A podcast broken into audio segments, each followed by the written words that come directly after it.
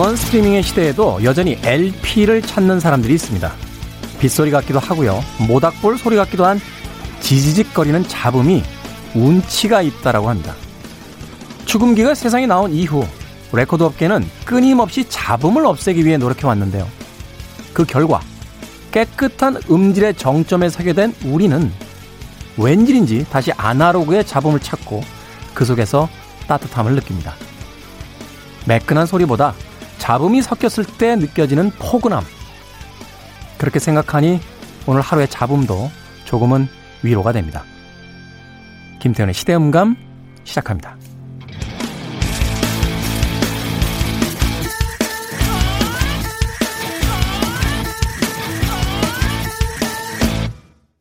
그래도 주말은 온다. 시대를 읽는 음악 감상회 시대음감 김태훈입니다. 최근에요, 어,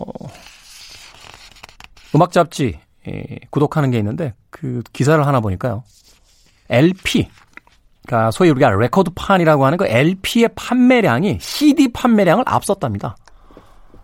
사실 놀라운 건 아니에요. 예. 최근에 CD로 음악 듣는 사람 없잖아요. 그죠?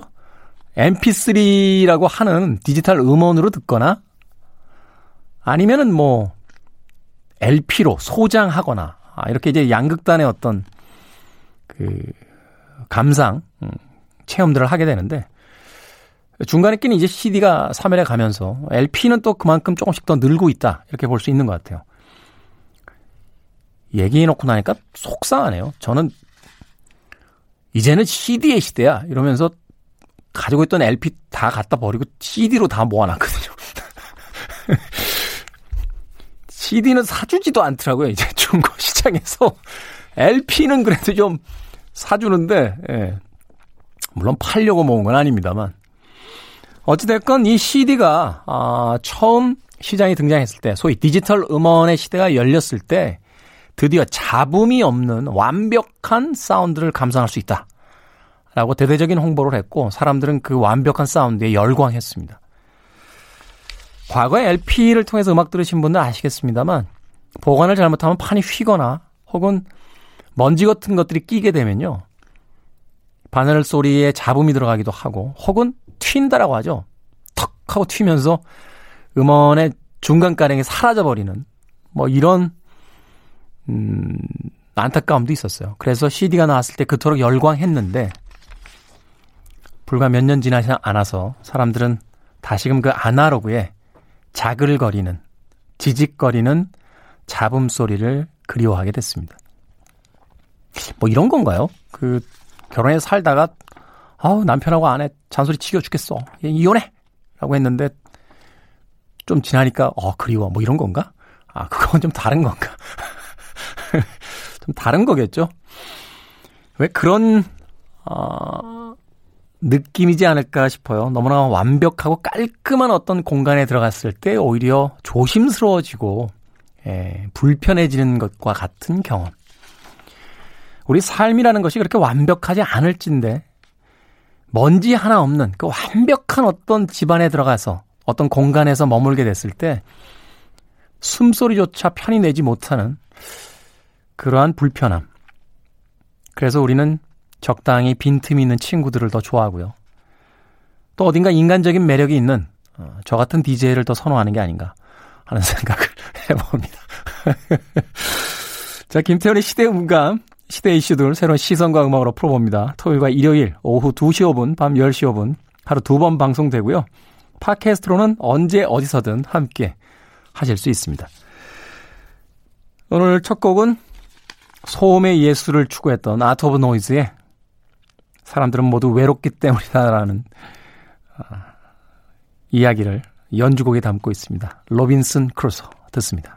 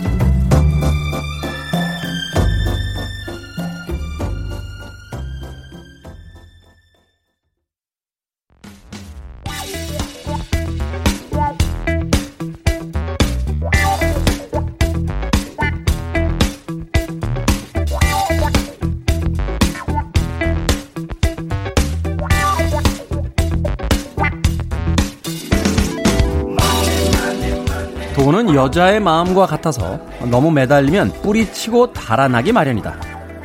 신성 로마 제국의 황제 카를 5세의 말입니다. 당시만 해도 이 성평등에 관한 의식이 별로 없었군요. 어찌됐건 무려 황제마저도 쉽지 않았던 돈의 세계.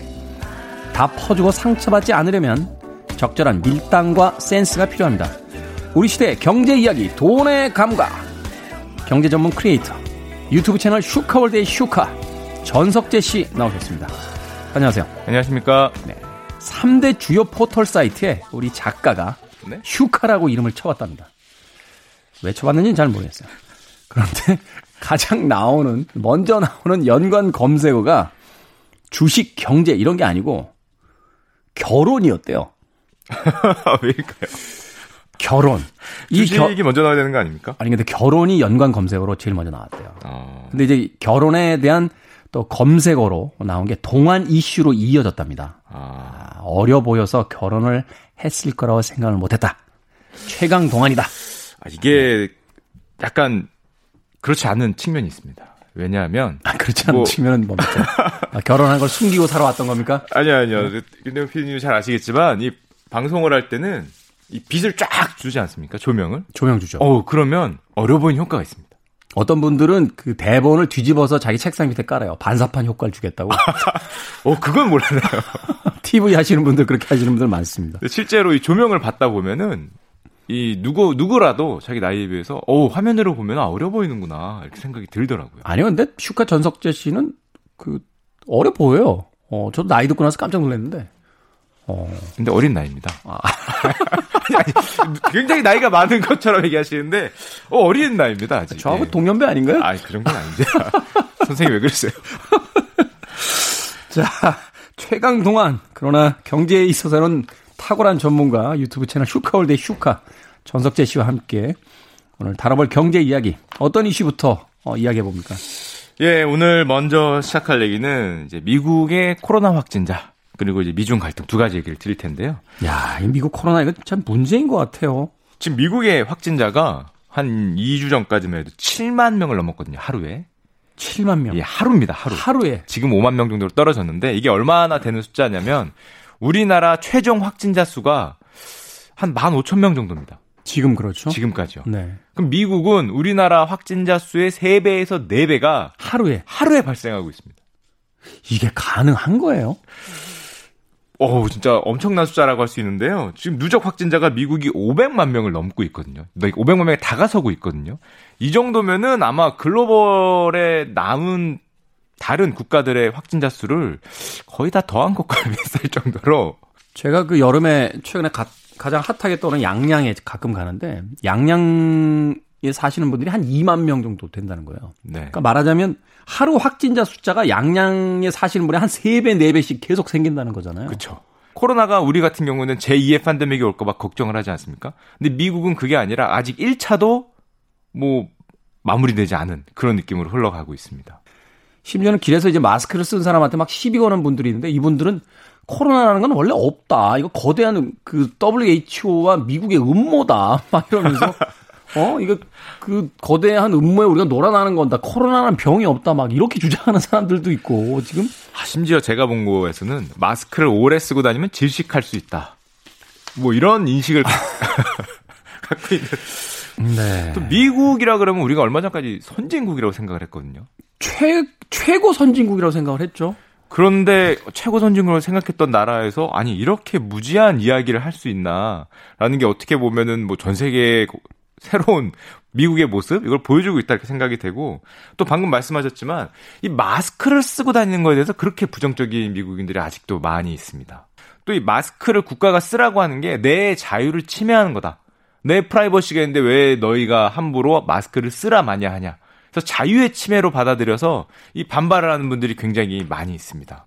미국 사회에서 참 이 마스크라는 게 그 대중들에게 이렇게 퍼져나가기가 쉽지 않구나 하는 생각을 게다가 이 마스크를 단지 위협에 위협적인 거기 때문에 사람의 인식만 바꾸면 쓸 수 있지 않냐 이제 그것도 아닌 게 미국에서는 이 마스크가 뭐 뉴스를 통해서 많이 들으셨겠지만 정치적 이슈화가 많이 되거든요. 예를 들면은 트럼프 대통령 같은 경우는 공적인 자리에서 사진을 찍힐 때 마스크를 절대 안 쓰는 걸로 이제 유명했습니다.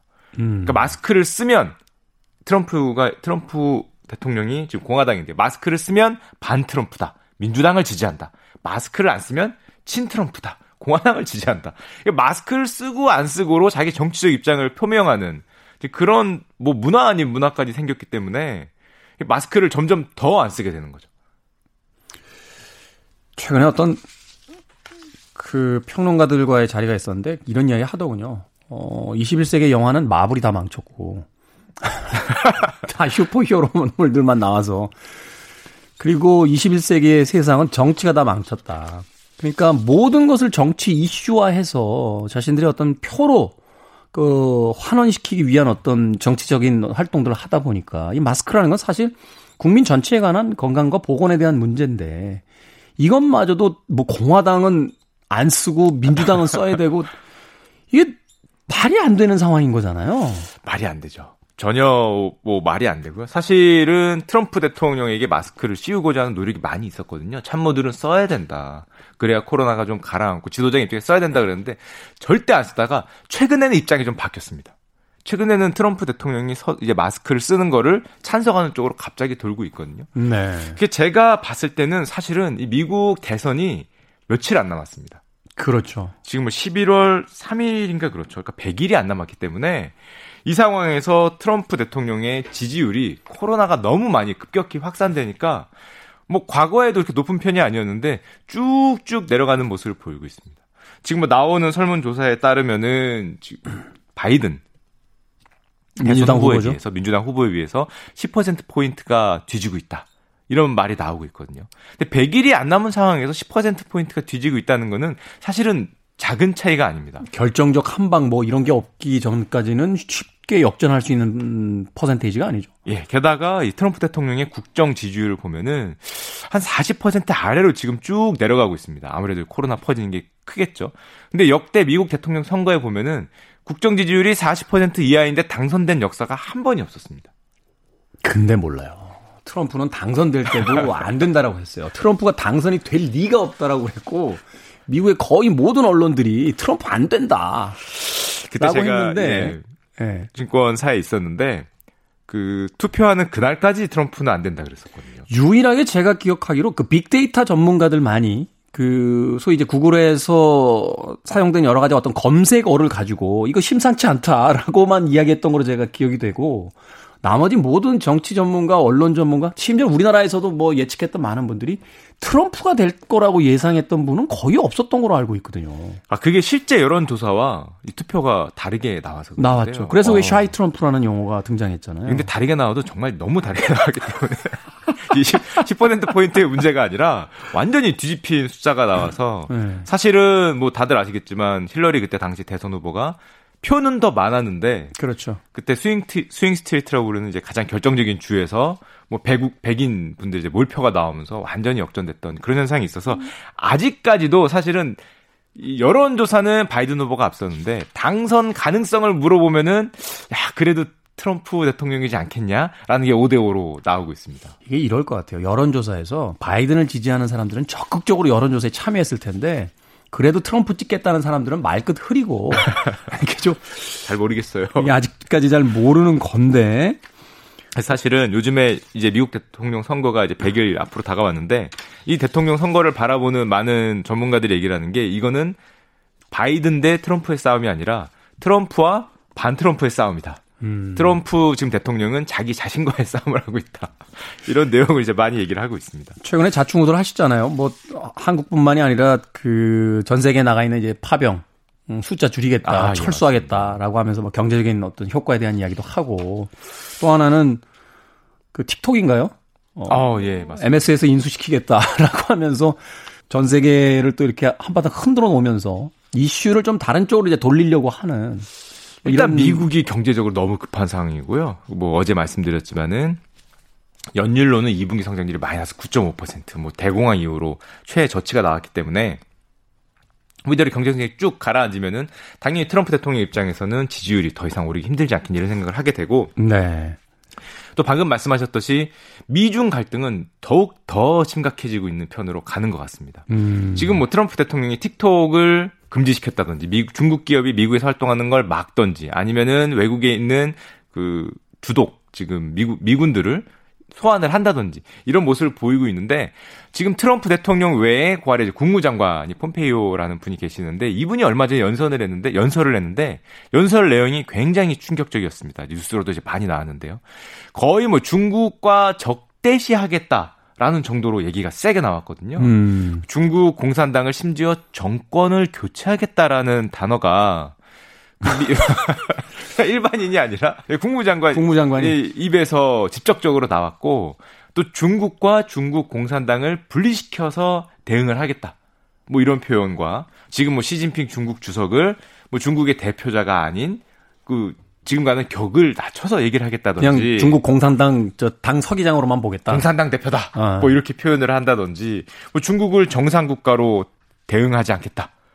경상국가로 대응하지 않겠다는 건 한마디로 중국을 파트너로 인정을 하지 않겠다는 말이거든요. 그렇죠. 이게 대결 국면으로 가는 거고 사실 뭐 국제법에서 이제 보장하고 있는 여러 가지 지위라든지 이런 것들 인정하지 않겠다. 뭐 이렇게 가는 거잖아요.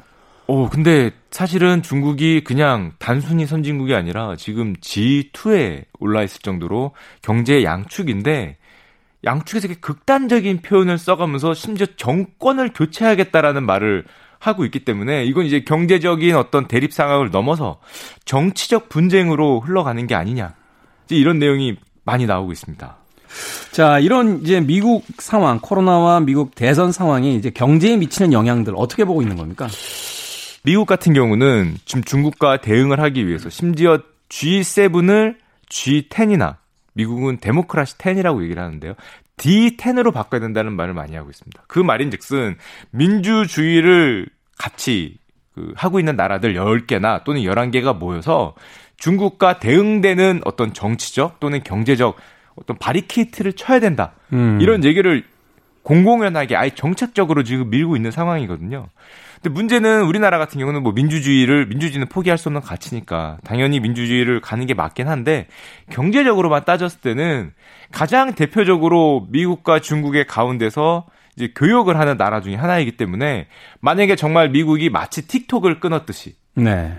하나를 선택을 해라. 한 나라를 끊어라. 또는 중국 기업 어디를 끊어라라는 얘기를 했을 때, 어, 우리나라는 정말 결정적인 타격을 받을 수도 있습니다. 하나 예를 들자면은, 지금 미국이 대만에서 대만의 TSMC라고 아주 유명한 반도체 회사가 있습니다. 네. 근데 중국 화웨이란 기업을 제재를 하지 않습니까? 근데 TSMC 입장에서는 화웨이가 최대 고객 중에 하나였거든요. 네. 근데 미국이 요청을 하니까 화웨이하고 관계를 끊는 일이 발생을 했습니다. 어. 화웨이하고 관계를 끊겠다는 말은 반대로 이제 미국의 어떤 올인을 하겠다는 뜻이고 미국은 미국대로 화웨이에 사실은 미국 기업들이 알게 모르게 보상을 해주는 주문을 더 많이 해주는 그런 일이 벌어지고 있는데 그걸 역지사지로 보면은 우리나라 삼성전자나 하이닉스 같은 대기업에 중국과의 관계를 끊어라라고 요청을 하게 되면 어 우리나라 경제에 또 어떤 영향을 미칠지 경제적으로만 따지면은 이제 걱정이 안 할 수가 없는 거죠. 음 그러네요. 사실은 이제 중국이 우리나라의 이제 최대 교육국 중에 하나이기 때문에 네.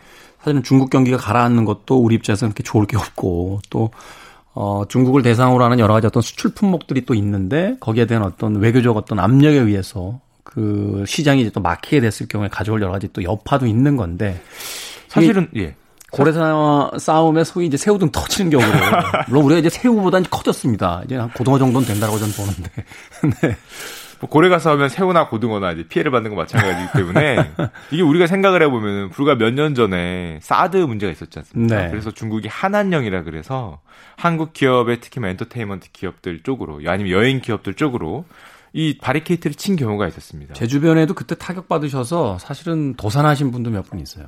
아. 중국 수출을 그 준비를 하셔서 싹 사업체를 그쪽 방향으로 선회했는데 한한령 떨어지면서 바로 그냥 예. 그게 뭐 개인 사업자뿐만 아니라 우리나라 뭐 굴지의 대기업들 특히 유통기업들이 뭐 극장 체인도 마찬가지입니다. 중국에 들어갔다가 뭐 한한령 때문에 뭐 전혀 사업을 못하고 고스란히 나왔던 경우가 굉장히 많았거든요. 그렇죠. 공연, 방송 뭐 이런 거 투자 다 하고 들어갔다가 갑자기 이제 다 중단되는 바람에. 우리나라 주가 지수도 전체 경제를 나타내는 주가 지수도 올라가다가 한한령의 타격을 받아서 움찔하면서 쭉 밀리는 모습을 보였는데 만약에 미국과 중국이 정말로 바리케이트를 친다. 아까 말했듯이 뭐 공산당의 정권을 교체하겠다라는 정말 극단적인 표현을 할 정도로 대립이 심해지면 음. 뭐 한한령과는 뭐 비교도 안 될 정도로 타격이 올 수도 있지 않을까 하는 걱정이 좀 드는 건 사실입니다.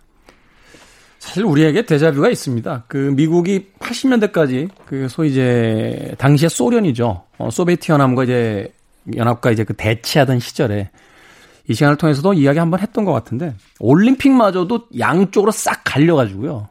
모스크바 올림픽 때는 공산권만 다 참여하고 LA 올림픽 때는 그 자유진영만 다 참여해서 소위 반쪽짜리 올림픽이 됐던 경험들이 있거든요. 네. 그러니까 세계 스포츠 행사마저도 이렇게 극단적으로 양쪽으로 나눠져서 그 편먹기를 하고 전 세계가 이제 양분돼서 싸움을 하던 이런 시절이 있었는데 이게 이제 중국 그 자리를 이제 소비에트 연합의 자리를 중국으로 대체해서 그 힘겨루기가 시작될지도 모른다는 거잖아요. 예, 맞습니다. 더구나 지금 전 세계 대부분의 국가들이 속속들이 의사를 표명하고 있거든요. 뭐 일본, 뭐 동남아, 뭐 심지어 호주 이런 국가들이 이 G2가 싸우는 와중에서 뭐 미국을 아예 대놓고 지지하겠다라고 선언하는 나라들이 굉장히 많이 생기고 있습니다. 그렇죠. 그리고 홍콩 사태를 또 빌미로 해서 뭐 범죄 인도 협상들 또 중단하겠다라고 하면서 이제 간접적인 표현 방식은 합니다만 이제 중국과 어느 정도 대립하고 이제 미국 쪽 편을 들겠다. 뭐 이런 쪽으로 이제 많이들 지금 저 의사들을 밝히고 있는 중인데.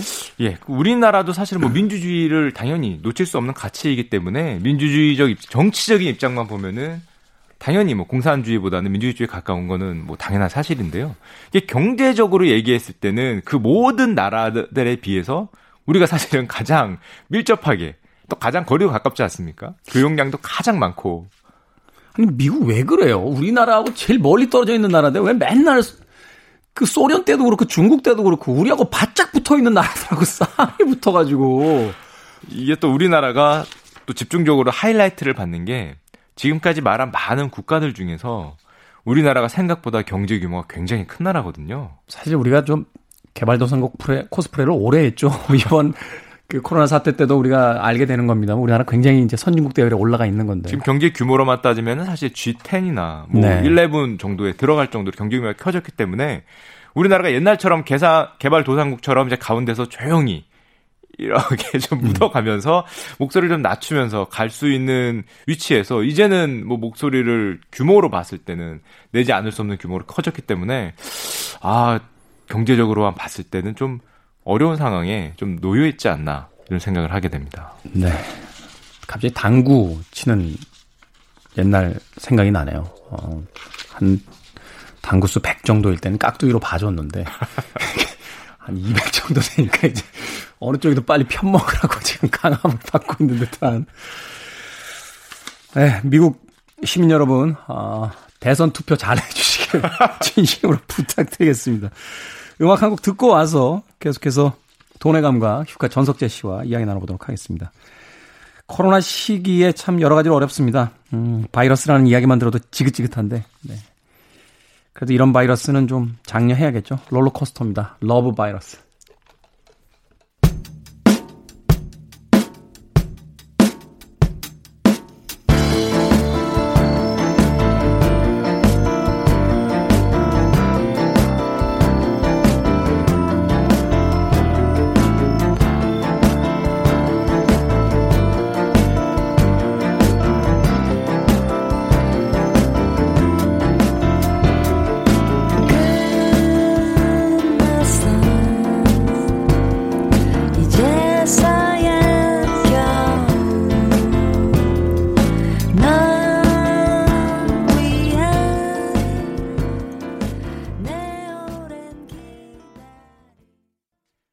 롤러코스터의 Love Virus 듣고 왔습니다.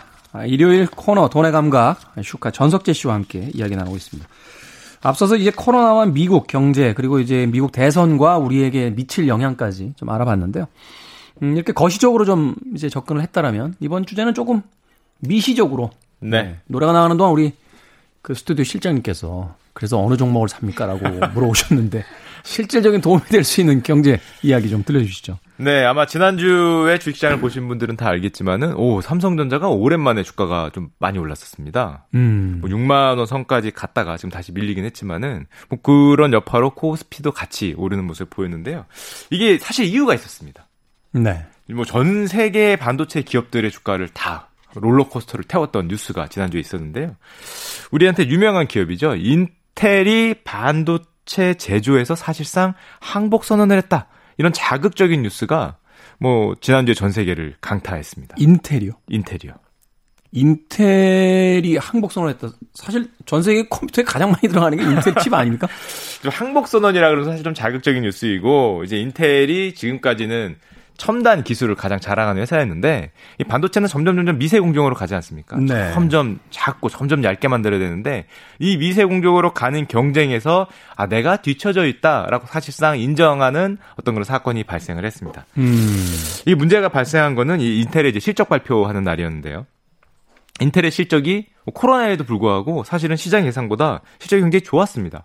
그래서 분위기가 굉장히 좋았는데 문제는 인텔 CEO가 우리가 7나노라고 부르는데요. 굉장히 첨단 반도체 공정이 지연되고 있다. 어. 사실은 인텔은 지금까지 첨단 반도체 공장, 공정에서 좀 밀리는 모습을 보여왔는데 가뜩이나 밀리고 있었는데 야 이거 더 늦어질 것 같아. 라는 어떻게 자기 고백 아닌 고백을 해버렸습니다.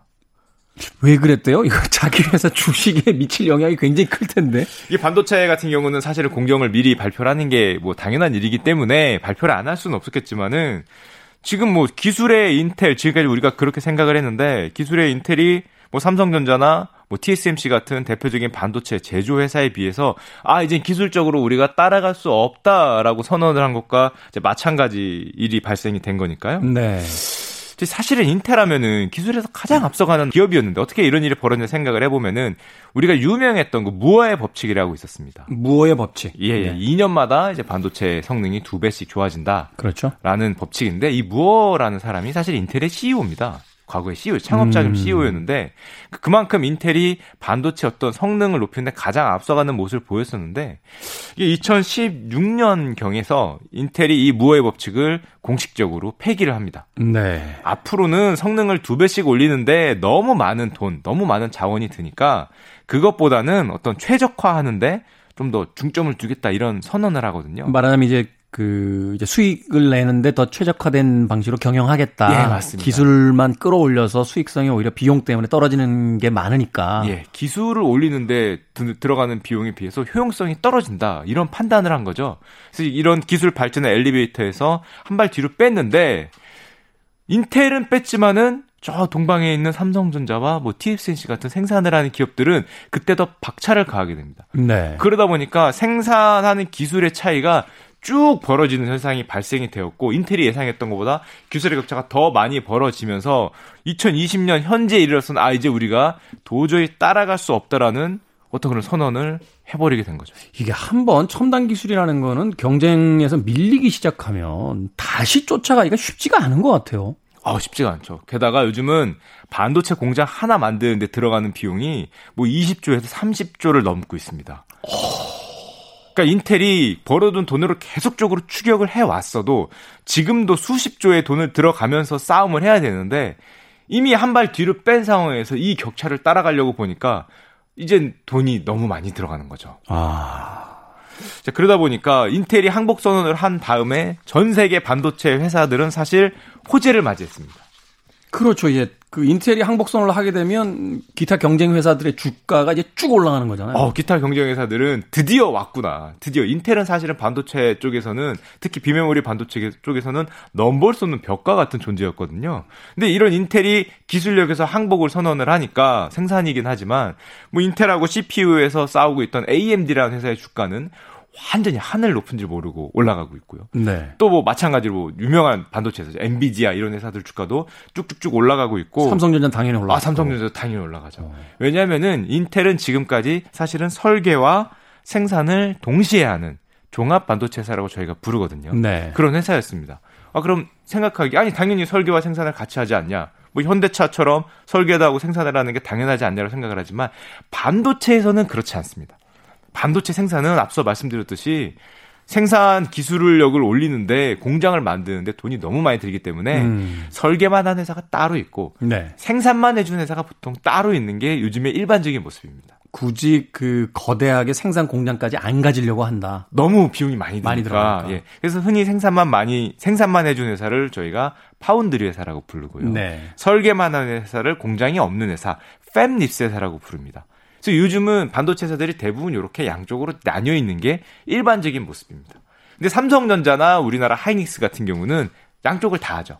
그렇죠. 양쪽을 다 하는 대표적인 종합 반도체 회사이고 거의 거의 단지잖아요. 반도체 그 어. 만드는 데 가면은 거의 아파트 단지 정도가 아니라 거의 도시예요. 그 안에가. 어우 축구장 뭐 수십 개가 들어갈 네. 정도의 준 도시급 그러니까 대기업 중에서 대기업이라고 할 수 있는 거고 인텔도 우리는 이제 삼성이나 하이닉스는 메모리 쪽이고 인텔도 비메모리, 비메모리 쪽에서는 그런 대기업이었는데 와 이제 우리 생산은 안 되겠어 음. 라고 팹리스 쪽으로도 갈 수 있을 약간의 힌트를 보여주는 거지 않습니까? 그러니까 반대로 이 생산만 대신해주는 파운드리 쪽에서는 정말 엄청난 호재라고 볼 수 있습니다. 아, 그러네요. 인텔이 이제 직접 생산을 안 하면 그 물량을 이제 받을 수 있는 시장에 이제 말하자면 물량이 그만큼 더 많이 그 나온다는 거니까. 그렇죠. 인텔이 뭐 아직 공급- 직접 생산을 완전히 포기한 건 아니고 일부를 넘기겠다고 하는 거지만 일부 넘기면 이제 점차 다 넘어오는 거 아닙니까?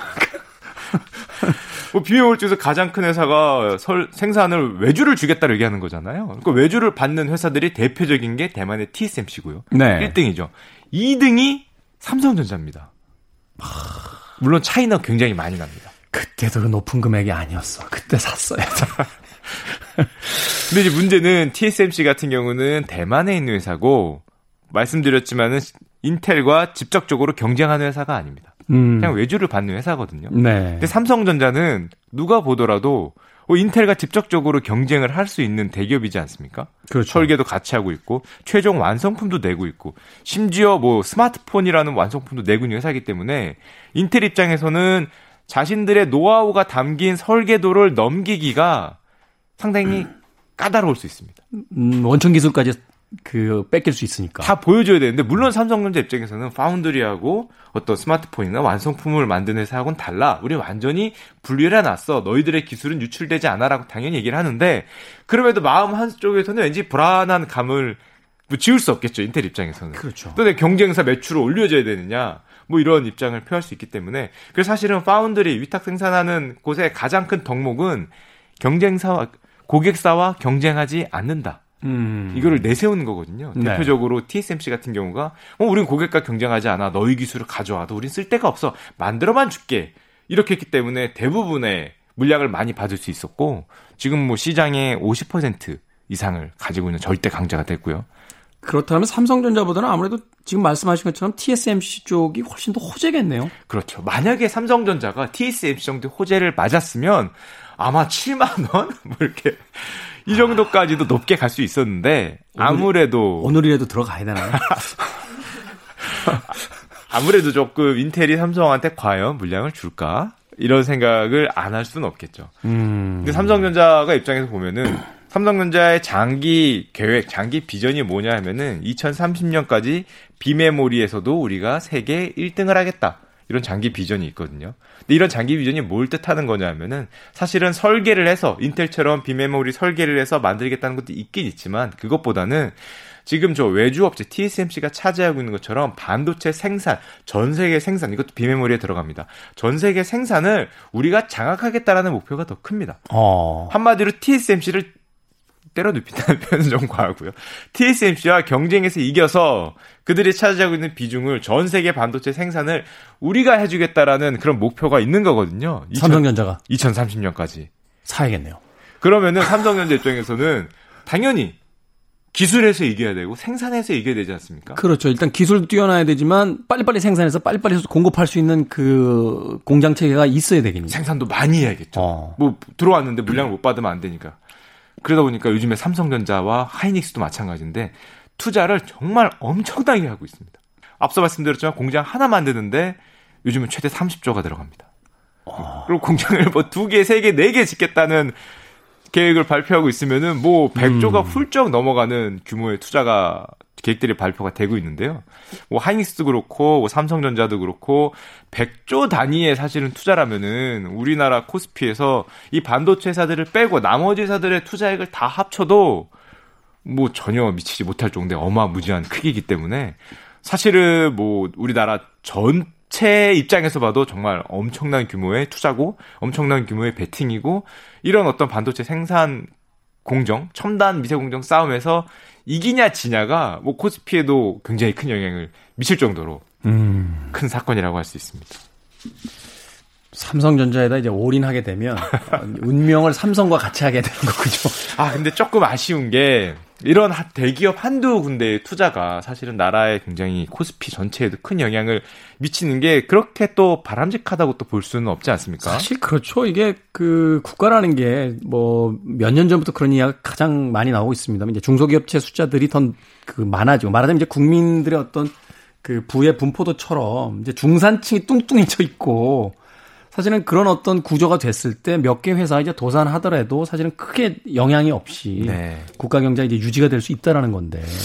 특히 이제 반도체 아까 말씀드렸지만 설계와 생산이 나눠진다. 그럼 생산이 잘 되기 위해서는 사실은 설계하는 기업들도 잘 돼서 이쪽에서 주문이 많아야 생산도 잘 되는 거지 않습니까? 그렇죠. 그러면 설계하는 기업들이 굉장히 커져야 되는 필요가 있는데 정말 안타깝게도 우리나라는 이 반도체 설계 쪽에서는 뭐 세계에서 그렇게 뛰어나게 이름을 내밀 수 있는 나라가 아닙니다. 어... 대만의 TSMC 같은 경우에는 외주 생산 파운드리만 하는 업체인데 이 회사가 클 수 있었던 이유는 대만 같은 경우는 처음부터 설계와 생산이 좀 나뉘어서 반도체가 발생, 발전을 한 그런 역사가 있습니다.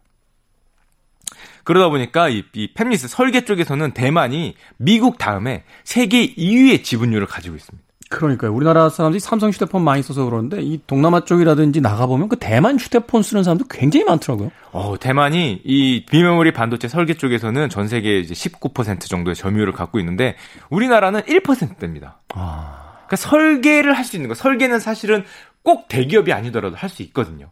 생산 설비는 공장을 하나 만드는데 음, 수십 조기 때문에 음. 대기업의 자본력으로 승부하는 이런 쪽이기 때문에 삼성전자 하이닉스가 유리하지만 반도체 설계는 정말 뛰어난 누군가가 뭔가 설계에서 아이디어를 내면은 사실은 중소기업도 굉장히 크게 성공할 수 있는 곳인데 안타깝게도 우리나라 팹리스는 뭐 대만이 뭐 19%인데 우리나라는 1%니까 이거 일본에도 밀리고 있습니다. 중국처럼 이렇게 연봉 많이 주고 모셔오면 안 됩니까? 기술자들죠.